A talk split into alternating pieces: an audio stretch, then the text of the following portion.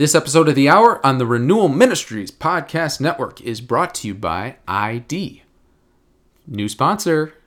Not so much. I mean, it's it's a bit of a misnomer. ID is part of Renewal Ministries. But I wanted to highlight this particular outreach not only because I'm the director of it and I'm excited about what we're doing, but because I wanted to expose all of you wonderful listeners to uh, a broader breadth of what Renewal Ministry is about. So, ID, we exist to form young adults into intentional disciples of Jesus Christ. Those are people in their 20s, 30s, married, single, with or without kids. We do this primarily by partnering with parishes around right now the United States and Canada to help raise up within their context within their communities a community of missionary disciples that are led by what we call spirit filled leaders. Ultimately, that's where we feel like our primary investment needs to go is raising up and equipping spirit filled leaders. We've started an online course called the Spirit Filled Leader Intensive.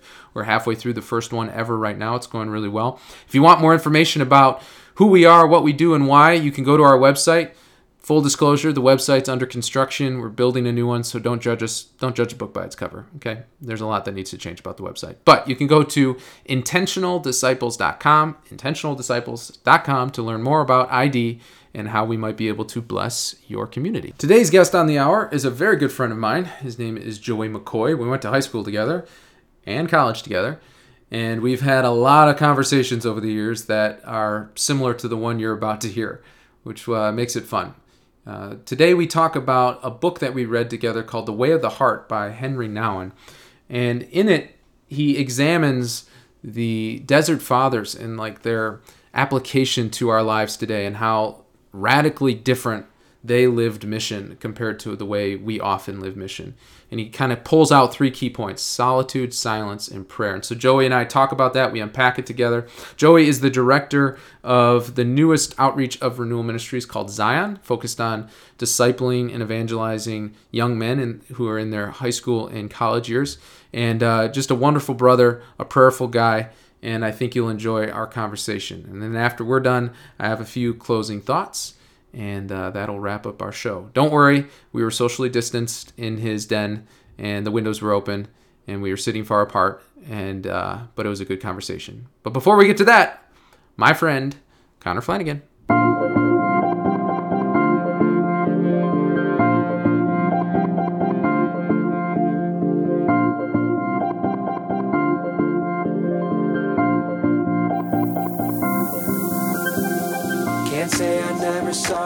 Right, we're here with Joey McCoy. Joey, thanks for coming on the hour. Here we are. This is fun. We're Yeah. up in full disclosure. We're up in your upstairs prayer room Study. study. Yeah, I like that better. Study, surrounded by leather-bound books and a rich smell of mahogany. it's just wonderful up here. And a lot of paperback books too. A lot of paperback books. Yep, and uh, some good images on the wall. Just a good place to have a conversation. And actually, some place, some ways, a good place to have a conversation about Mm. solitude, silence, Yeah. because you can feel it in this room. And so, uh, I invited Joey on because he, Peter Herbeck, and I read a book called The Way of the Heart together, uh, largely about the Desert Fathers and Henri Nouwen's perspective on who they were and uh, the the role of solitude and silence, but then also how that ties to mission and fruitfulness and mission, and, and kind of juxtaposes that against how we typically do ministry and how the church is on this hamster wheel all the time, and how these guys, these men and women, just did it differently, Mm. and how it was still incredibly fruitful. Mm. And so I wanted Joey to come on because because of COVID and uh, quarantine and everything that we've been experiencing, a lot of us have been thrust into a certain desert isolation that can really lead one of two ways to even more isolation, despair, discouragement, and maybe less holiness and less mission, or can be a place where we can grow from it and come out of this, whatever coming out means, to being more holy, more mission fruitful, and uh, more, more united to the Lord. And so uh, Joey has been living this as well as anyone I know, and um, has been studying this. And so that's that's kind of the preamble to to where our conversation wants to go. So to get to the first point, what when we talk about the Desert Fathers, let's just frame it for a second. Who are we talking about? Who were they, and why are they important at all? I mean, kind of rough time frame. Are these just a bunch of wackos, or how does how does this actually fit into our current moment? Yeah, these were a group of mostly men, some women, um, but mostly men who from the period of about like 250 to 400 uh, AD, kind of at the time when Christianity is becoming popular in the Roman Empire and then uh, officially accepted, and then the official religion, um, people, everyone wanted to run to the desert. Um, not everyone, but many, many people wanted to run to the desert to um, seek, to, to flee the world, to seek after God. Um, because now that Christianity was accept, accepted and many people were Christian who all of a sudden were not really Christian and it became socially advantageous. Um, uh, they were, I guess, I guess Christianity always seeks the sort of, um, uh, it, it seeks to flee the world in some way. It must flee the world. Um, and so to, to do that spiritually, these guys were doing that physically. Um, and and follow, a lot of them following a call, like you know Saint Anthony or Saint Arsenius, uh, Saint Macarius. Um, all these guys were Roman. Uh, well, not not Roman. Not all of them were Roman. Some of them were Roman guys who were, um, uh, like this guy Saint Pachomius, who was a like total staunch Roman legion, legion. Uh, not, I don't know what word to use, but warrior, who just heard the call of God to go into the desert, and eventually like these it's the beginning of monasticism. It's the beginning of Christian monasticism and everything that uh, has come after in the in the church in terms of monasticism find its finds in some in some way its uh, its wellspring and fountainhead right there. Yeah, it's ironic that the as Christianity becomes acceptable, mm-hmm. that people feel the need to flee. Right.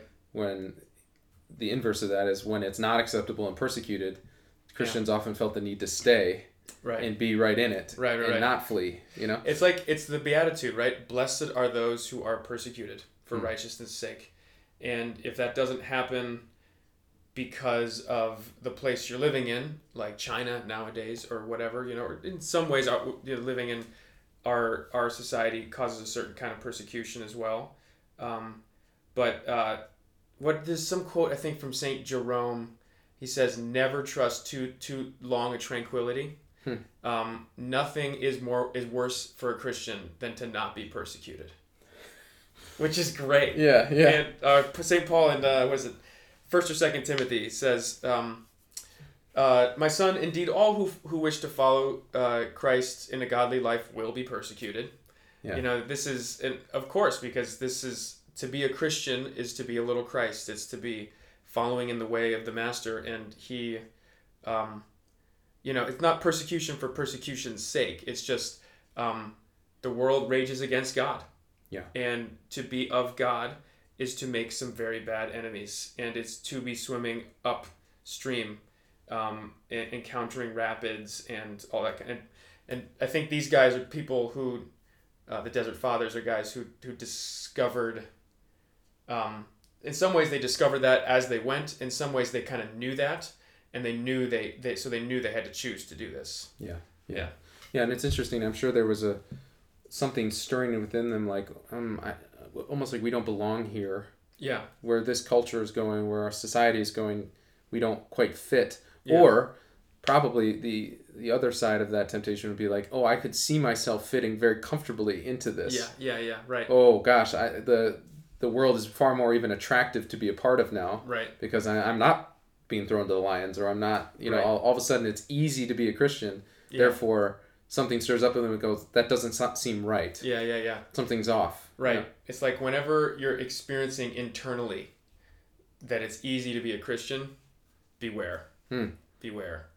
Um, and that's not you should shouldn't go looking for hardship for hardship's sake or shouldn't right. go but uh, yeah, the call of the Lord is one out into the desert you know, uh, for all of us in some way into some kind of desert, just like it was for you know the the great image of the uh, of, of, of the church in the Old Testament, the Israelite people, right? Yep. Um, they they are a people living 400 years in slavery and then marvelously rescued from it to wander in the desert for 40 years and then make it to the promised land. So all these stages are all they're all part of the church's thing that we stand in and and, and must live uh, right now and I think it, there's another com- component to it too that the the um, the call uh, the call to be a Christian, the call into Jesus, um, is first and foremost a contemplative call.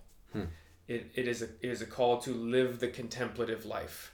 It is it is a call into living in another world, um, while you're also living v- very well in this world. You know, um, and that is yeah that's something that um, there's there's a vastness within us that we that is can and most people is, is largely untapped right it's a vastness that that is god Hmm. um, as all of us exist in him you know uh, by existing we just it's just because we exist in him that we exist.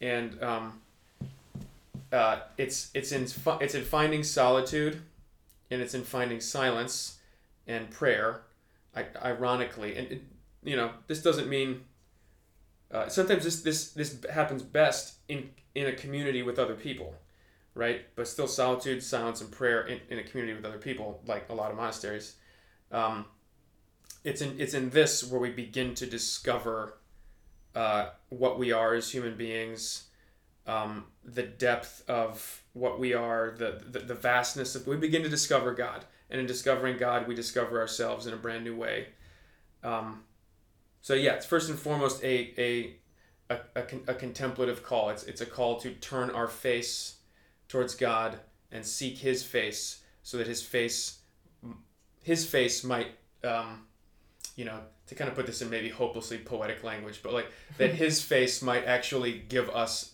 our face. Yeah. You know, over time. Yeah. And so would would that be your definition of contemplation then? contemplation um, i guess the, just to make it simple uh, the contemplative life is the call to prayer Okay. right um, uh, first first and foremost and of course there's other things you know prayer is going to require at least in some measure solitude and silence. It's not the only way of praying but it's going to require some of that. Um, and I, I, I- I think in some ways being a contemplative is um, is the call is is a call to to your eyes and to your ears. Um, but like uh, man in some book in here there's a quote from and it's right there from saint basil the great who wrote one of the first rules of monastic living and he says we must come to discover that there are eyes and ears to our soul that are deeper and more potent than the eyes and ears we see right here. Hmm. and they see and hear things that are more potent um, than we can see and hear with these eyes and ear- ears right here. So um, so it, the contemplative life is the call towards uh, uh, towards gaze looking. This is towards like lord help me to see.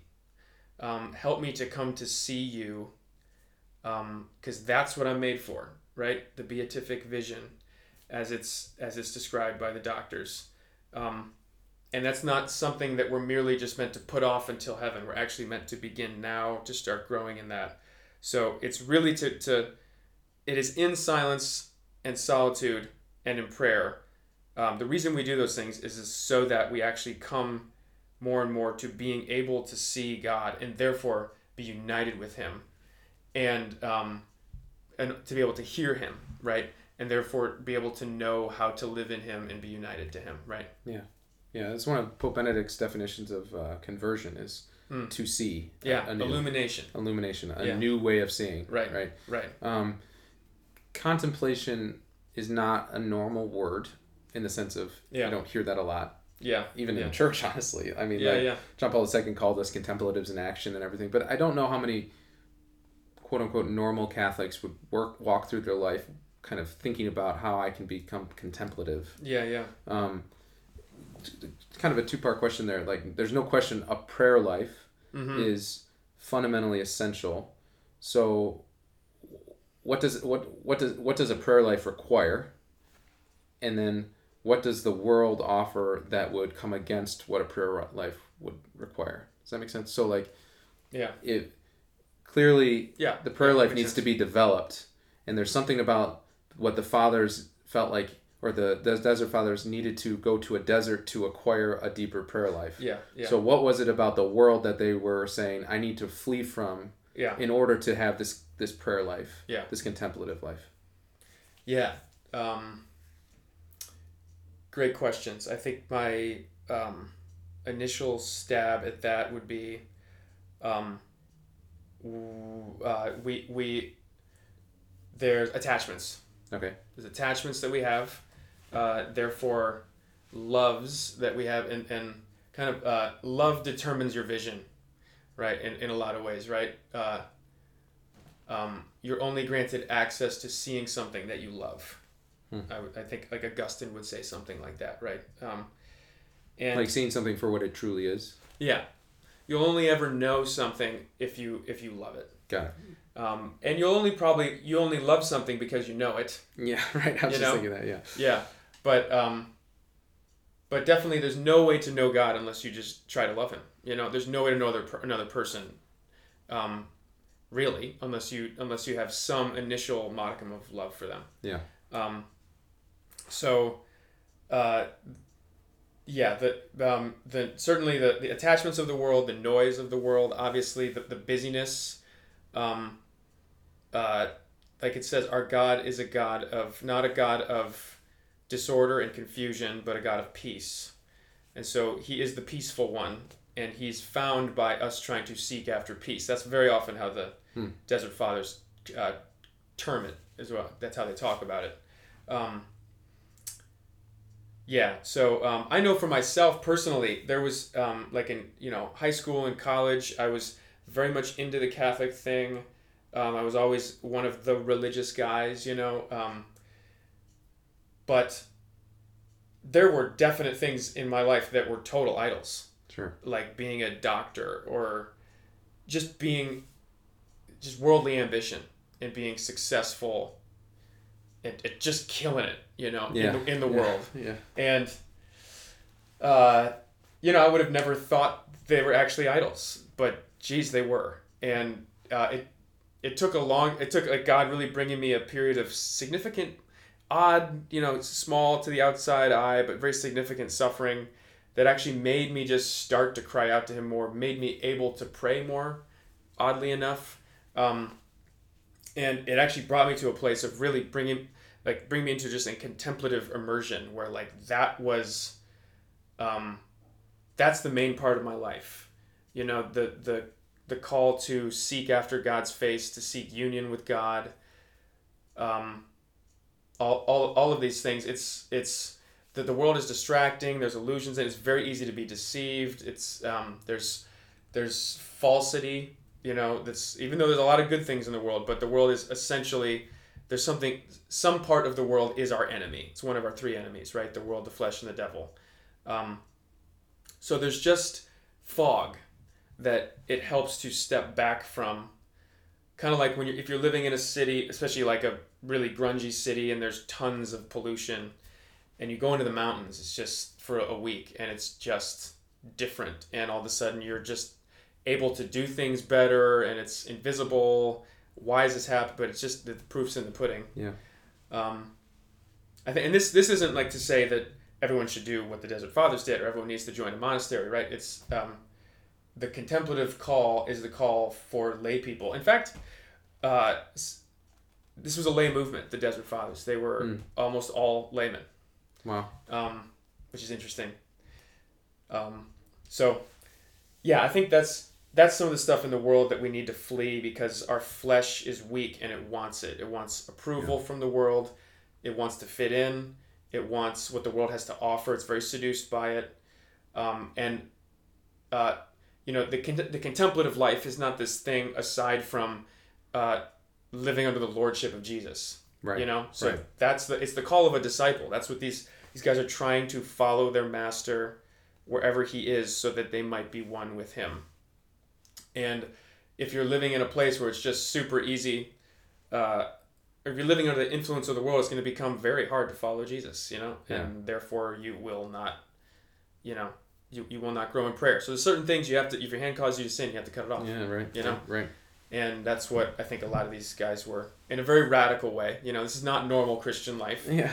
and and that's okay.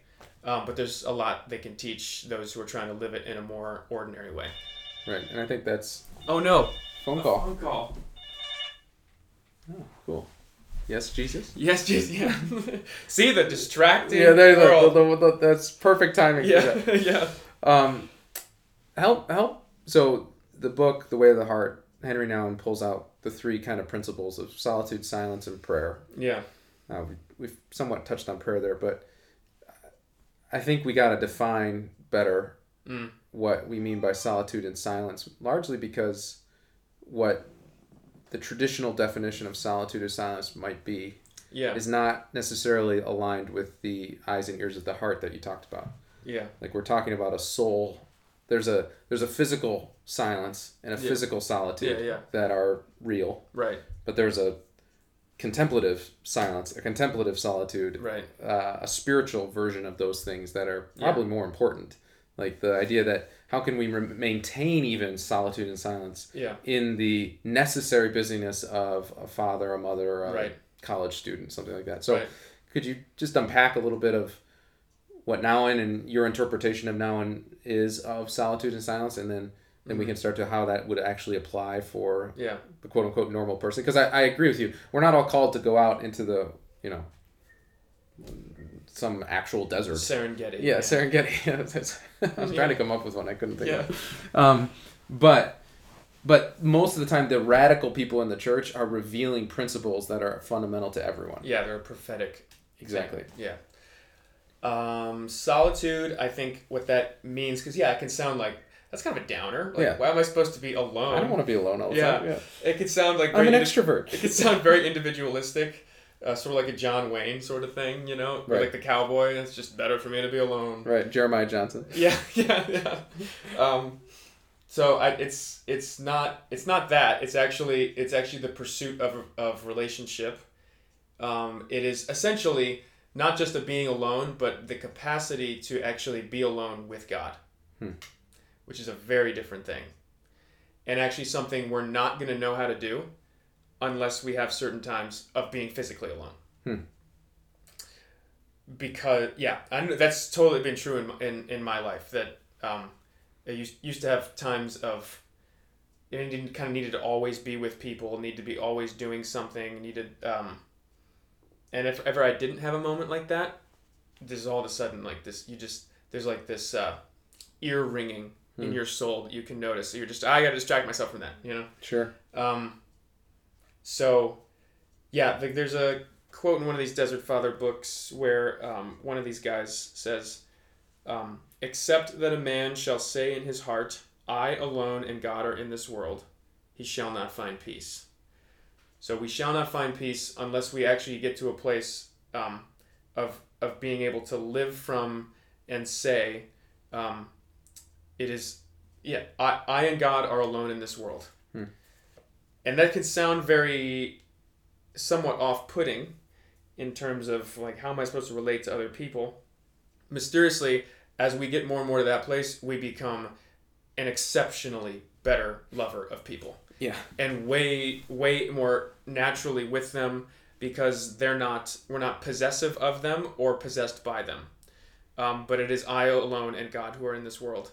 And um, therefore i'm i'm as god more and more to all these other people Hmm. in the best sort of way i am i am able to be a, a friend you know a, a, a true friend so that's something of what uh, some, something of what solitude means there i think in Yeah. and it lays it lays us bare something about uh, about beginning especially beginning to step into it it very much lays us bare it exposes us um, it exposes our, our finitude our weakness the fact that god is the one who is and we are the one who is not and i exist right now only because it's like a singer singing a song you know that song is very dependent on the singer and Yeah.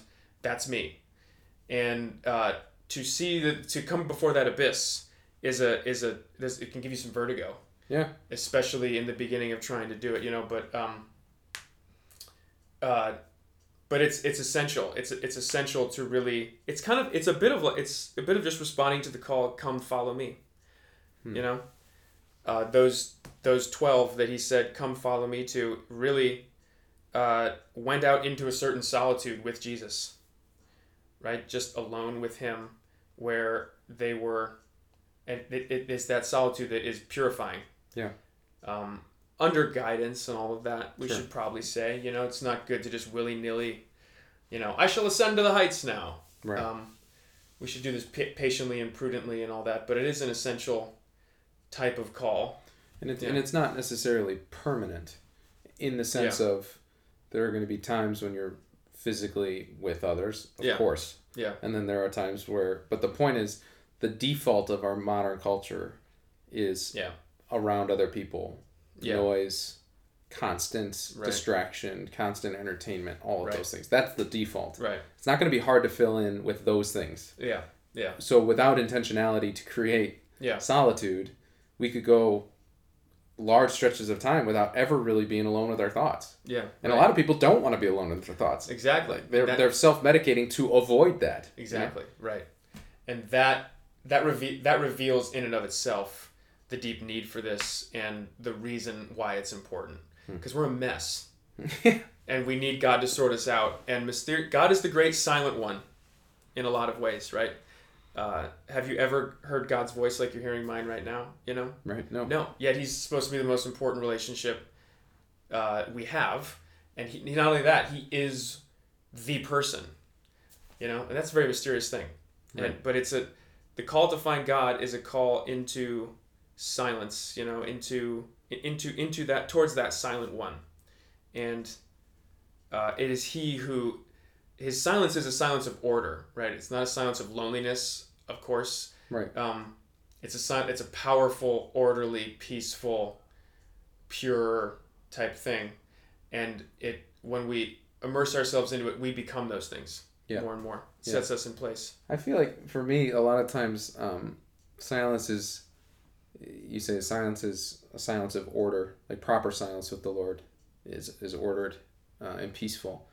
For me, it, it it very often feels like silence is a, is just distraction. It's just a Mm. different form of distraction where Mm. I'm I'm sitting in silence, and now my brain is freed up, in some ways Yeah, yeah, because it's not looking at something else, not listening to something else, and then it's then it's then then my thoughts just go like flipping haywire. You know, Yeah, it just yeah, goes it goes crazy. So any um anything you've learned in as you've entered into solitude, whether it's this COVID time or just in general, but as you've entered into more solitude, because there's a pattern there. Like like without solitude, we're probably never going to get into silence with the Lord, and without Yeah. silence, we're not going to enter into full prayer and Right, communion right. with Him. There's a Right. there's a flow to that. yeah. So um, tips, tricks. I don't know. Some hows of how you've Prayer seen hacks. it. Yeah, yeah, yeah. 101 ways to Yeah, enter right. into silence, you know? Uh, or do they have any wisdom for it? I'm sure they've silence. had to talk about it. The, the Desert Fathers had to know that what Yeah. they were demonstrating in, re- in teaching would not have just been easy for people. So they Yeah. have to have some sort of insight as to how to Yeah. do this, you know? no, it's a it's like a classic experience. The mo- the moment you try to do this, your thoughts go nuts. Yeah. And the moment they try to do oh, there, there's constant stories of younger desert fathers going to older desert fathers as they're just starting out, and they're like, okay, I'm countering this, and you know, the old the old wise ones sit back, and um, very often they just counsel patience, Hmm. and remember this is a work of God, uh, that uh, God God must accomplish something here. Uh, we are fundamentally nothing, and all we all we can give God is our yes, and and that's basically it, you know. And that yes, that yes is not just like it's it's a it's an everyday thing, and it's a striving sometimes, you know. That yes, and it it calls a lot out of us. It's not a um.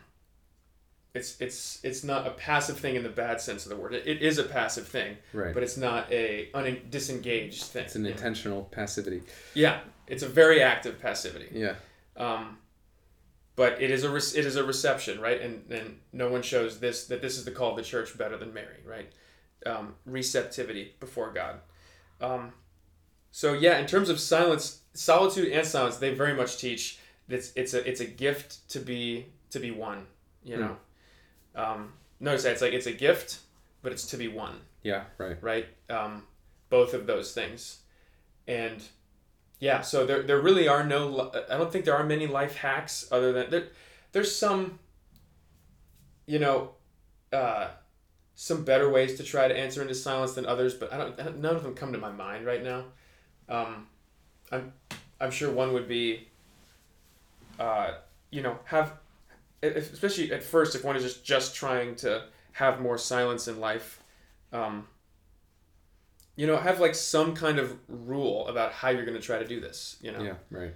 um, or yeah, Well, it's Or- one of the things we've talked about before. It's like people want to know, like, how do I have more silence in your life? You know, yeah. like, All right. how well, we just obsess over yeah, the how, how- question. Well, well, just let's think about that for a second. Like, how much do you listen to music? yeah, How much do you watch Netflix? right. There's like when you actually take an audit of your life Yeah. and what you do with your time, you're like, Yeah. oh, well, actually, there's there's a reason why I don't experience solitude and silence because I'm Yeah. always around people and I'm always distracting myself with something. Yeah. So you want to know how? Like, don't do those Don't- things. I know, I know. it's like it's Yeah. it's actually kind of as simple as that. Like you don't need to super overcomplicate it. Like uh, most of us are smart enough to think through Yeah. the decisions we make through our day. Do they correspond with our end goal? Yeah, But a lot of times we just never take the time to actually think through that. yeah. Um, here's But one, one, one Yeah. thing also um, is not to get discouraged by when one is in silence by distraction or by um, our thoughts being our mind just being like a racing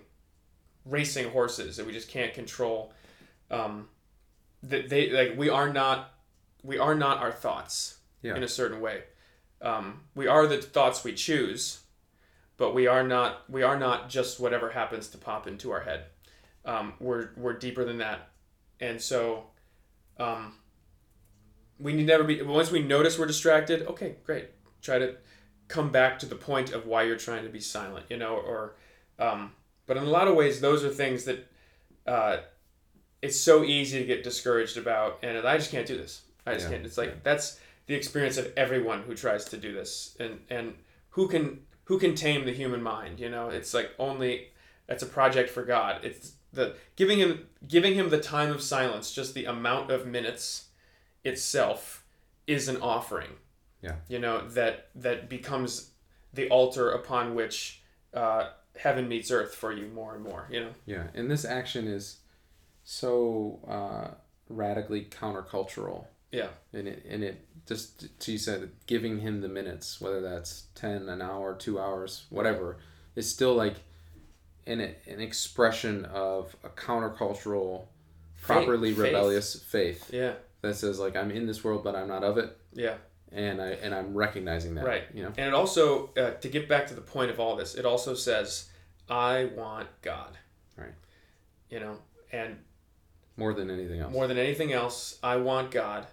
And the, the, the, the church teaches me this is the way, mysteriously so. I have no idea how, but this is the way towards finding Him Yeah. and being found by Him in a more complete way. You know, so it, it is a way of, of sacrificing oneself, sacrificing one's preferences for what do I love?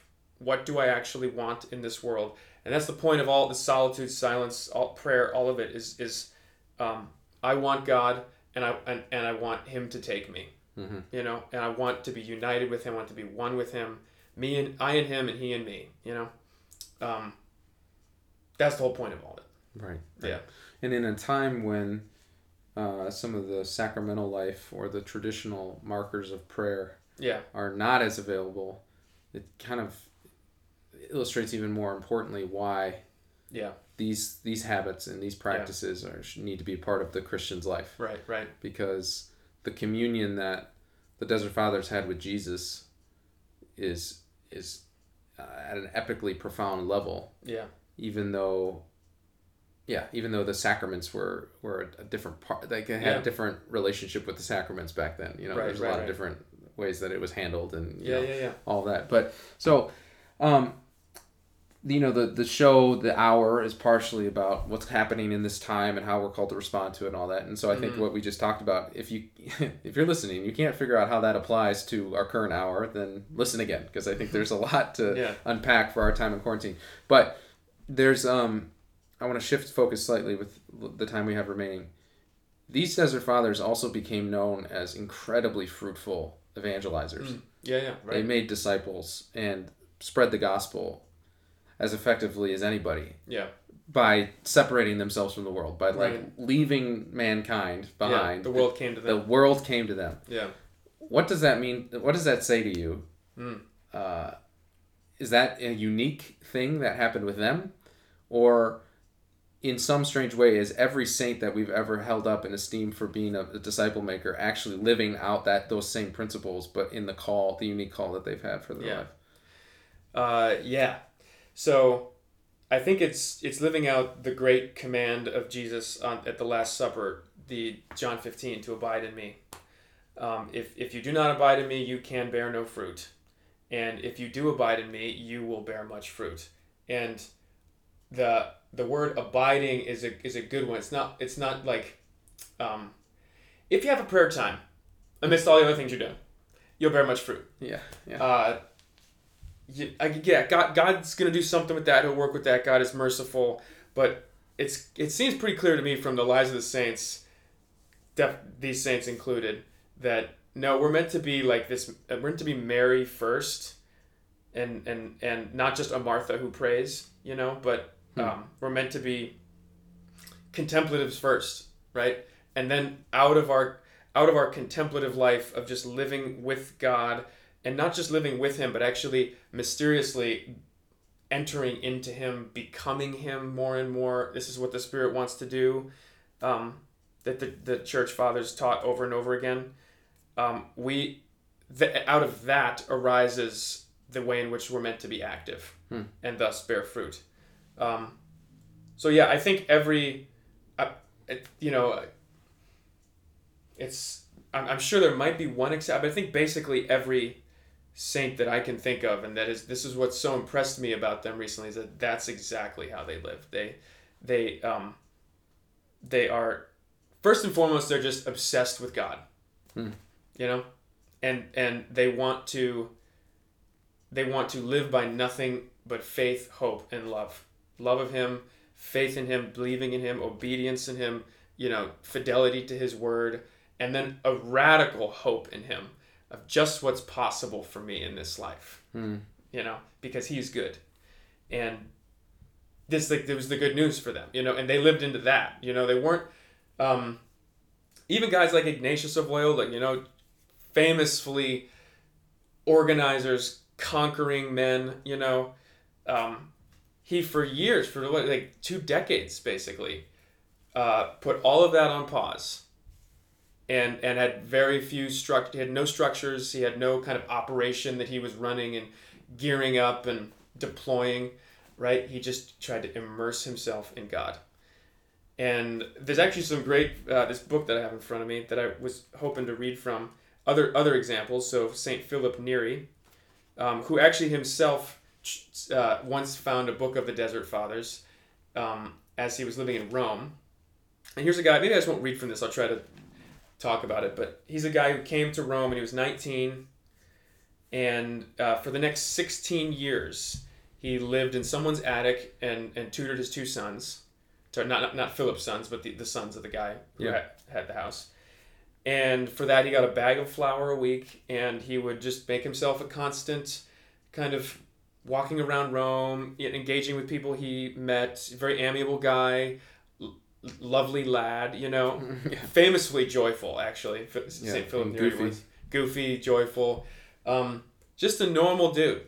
Uh, i'm sure you know like acts uh, it's it's not like he purposely didn't do any christian acts whatsoever you know. Sure, not right. like the, these these these little seeds are falling off of him all the time probably right. But um, his main it was an effort for him not to pray. And he's for this for 16 years he just tried to entrench himself into god which really led to certain like big things happening to him. Basically like bring, being brought into the spiritual marriage stuff like that where and then when he was 36 sorry 35 or 36 somewhere around there he became a priest. And then slowly after that over the course of the next couple years he this movement starts swelling around him especially of young men in rome um, that brought a, a city that was had just been totally trashed and demoralized by the french. And half of its population was lost or something like that maybe a third.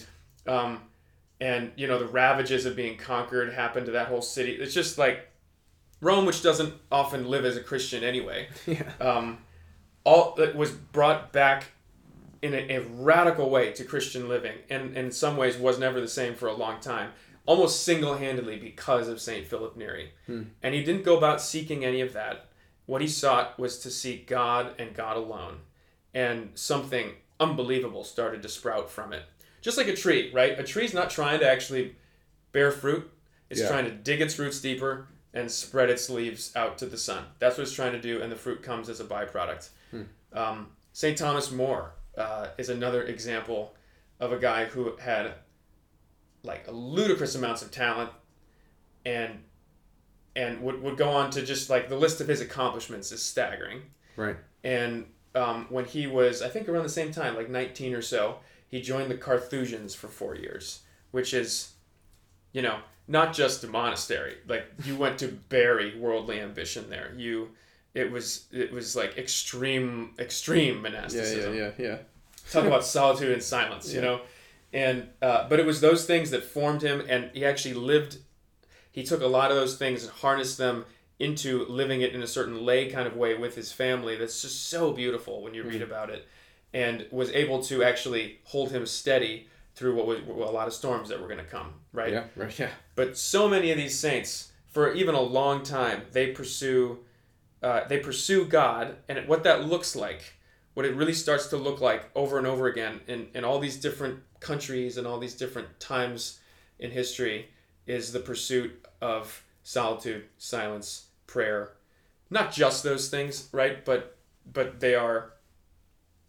Um, they are a, a very very key marker Yeah, and I think, I think you're you're right when you said uh, a lot of a lot of times we we treat this as like I have a prayer time, and then I go do, Yeah. Yeah. as opposed to this perpetual abiding that even as I'm doing Yeah. in a way I'm only doing what the the Father commands me to do, as Jesus Yeah. said, right? So he Jesus never stops abiding with the Father when he's out preaching. Right. Right. it, it, like you can't almost create the separation there Yeah. if there's a there's a, a symbiotic relationship between the two um, Yeah. and I, I do think like it's sometimes it's just hard for the modern mind and the maybe The american American, especially. yeah, Yeah. consumeristic but also what are your deliverables Right. to say it can easily feel like what am i really doing Mm-hmm. what if, if i'm not accomplishing if i'm not producing if i'm not Right. creating if there's not tangible things i can point to as like Yeah. end product Yeah. Yeah. then what's that's the point ex- that's exactly the words to use. I think. I think the the distinction that's really helpful for me at least is uh, the difference between being productive and being fruitful. Yeah. And the different like those are very easily seen in terms of how a machine and a factory makes products and what a tree does. And the former, the machine, the factory has to be very noisy and very busy. And usually it's gonna, there's going to be a lot of stress then on that thing. So those things going to be breaking. You got to fix them. And Yeah. um, uh, but this is this is this is trying to be productive. And the things that you're going to produce then are going to be consumed and then thrown away. Mhm. And they're actually they're lifeless in and of themselves. They are life. They cannot reproduce themselves. right Um, so if we look, but if we look at a tree, everything is very different. A tree is silent. Uh, a tree is actually uh, there's a solitude to a tree. Yeah. It's always just one tree. Right uh, there's not another tree inside, or you know, Yeah. it's around other trees, right? Like the call to solitude for most of us is still yeah it's, still a amongst- forest Yeah, it's still forest. It's still amongst other people. Um, but uh, there's a lot of silence to it. And apparently, I, I remember reading somewhere that a tree every day uh, sucks up through its roots about a million gallons of water and evaporates about a million gallons of water through its leaves. And you don't hear a thing. jeez And trees are what make like the the the, the, bi- the uh, where, whereas a machine makes exhaust right right? If we try to be productive, it's actually it's just not going to go well for certain people in our life. Yeah. There's going to be exhaust to it. Yeah. Um, there's going to be something, some fumes. But a tree, what when it just does its thing, what is what what's its exhaust? Oxygen. So as the tree, life, yeah. Um, and then the fruit obviously is is there's life in it. There's power in it. It can re the tree can reproduce itself. Um, once again, like I said, as a byproduct by just trying to dig in its roots and because it knows someone brought this part of the analogy to me as well one time because it knows that eventually it's digging its roots super deep because it knows that's where it's going anyway.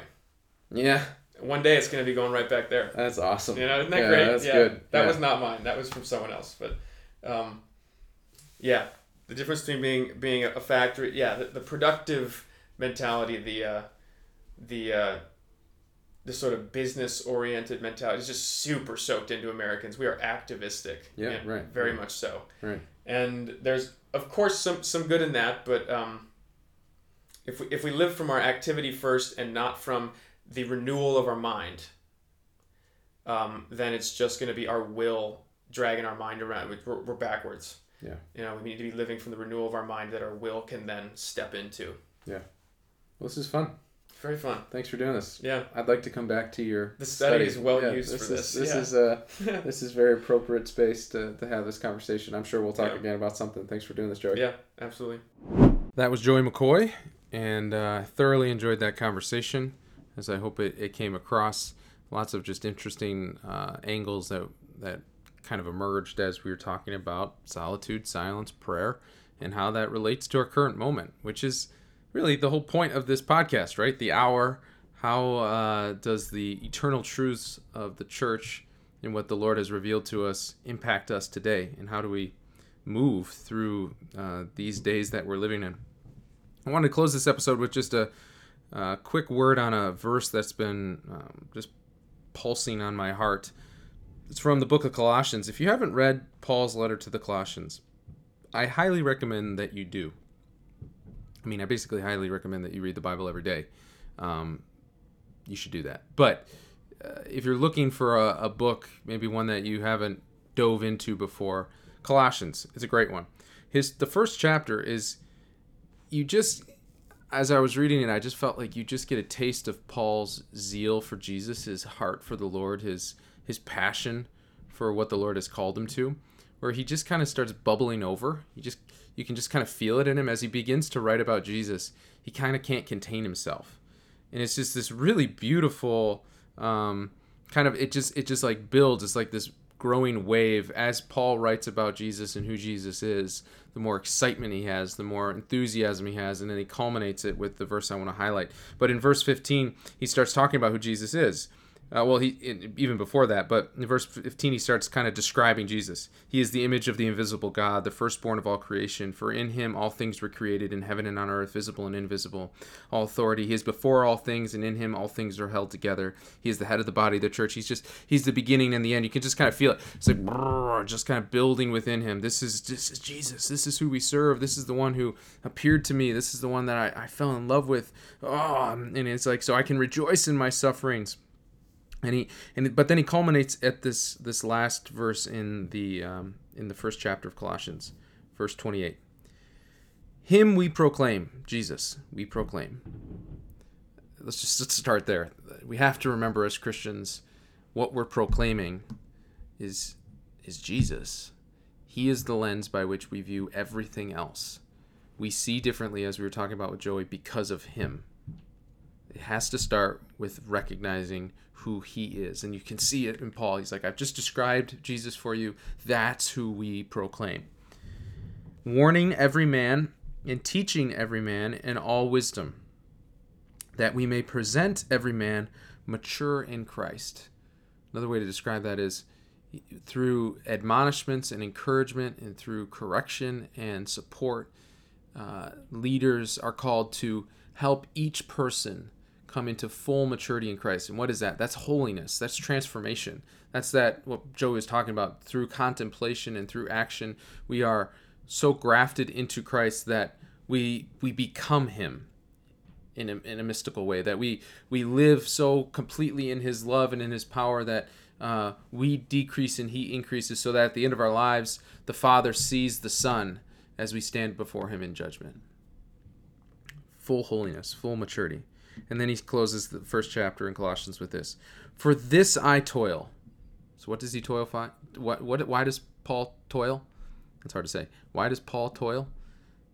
To proclaim Jesus, to warn every man, to teach every man in all wisdom, so that we may present every man mature in Christ, the salvation of souls.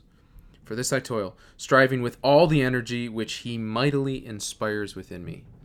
What inspires Paul? Jesus. But Jesus gives him the energy he needs, the power he needs to fulfill the call that he's given him. And I, I just want to say, like, if you're tired out there, if you're a little run down, if you don't feel the energy that Paul has, may I suggest that you just spend some time thinking about, even talking about, maybe even singing about who Jesus is. You can feel Paul's energy because it starts from this is who Jesus is. This is how I know him. This is what he means to me and to the world. As Paul describes Jesus, his energy and conviction builds and builds and builds. And so if you're tired, if you're run down, if you're near despair, if you're frustrated, if you're concerned, if you're anxious, find that solitude, step into silence, and then recognize and talk about to him even praise him and and articulate both in your mind and your heart and even out loud who is Jesus to you?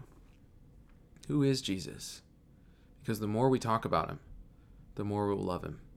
The more we recognize his greatness and his power and his majesty and authority the more we will be convinced that we're okay that he's with us that he's before us and if God is for us who could be against us so the challenge at the end of this episode of the hour is to spend some time in solitude, in silence, in prayerful contemplation, thinking about, praying about, and declaring the majesty, lordship, the beauty, the grace, the peace, the love, the joy, the patience, the power of Jesus Christ.